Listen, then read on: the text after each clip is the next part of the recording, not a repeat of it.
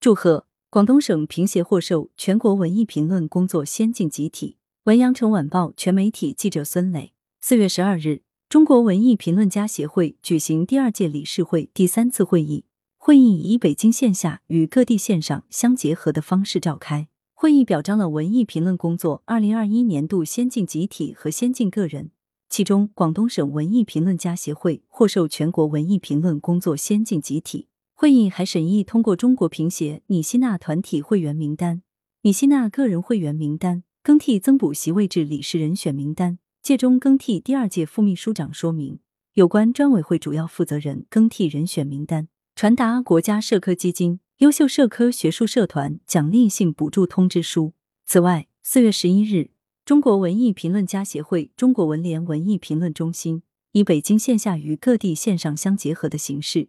举办马克思主义与中华优秀传统文化相结合的文艺路径主席论坛，广东省评协主席林岗做了题为“马克思主义与优秀文艺传统的融合”的发言。林岗认为，中国传统文化精神一面渗透着以事物的实际效用为取舍判断，以发挥效能为事物应然要求的经世致用气质；另一面充盈着回归个人身心的解放，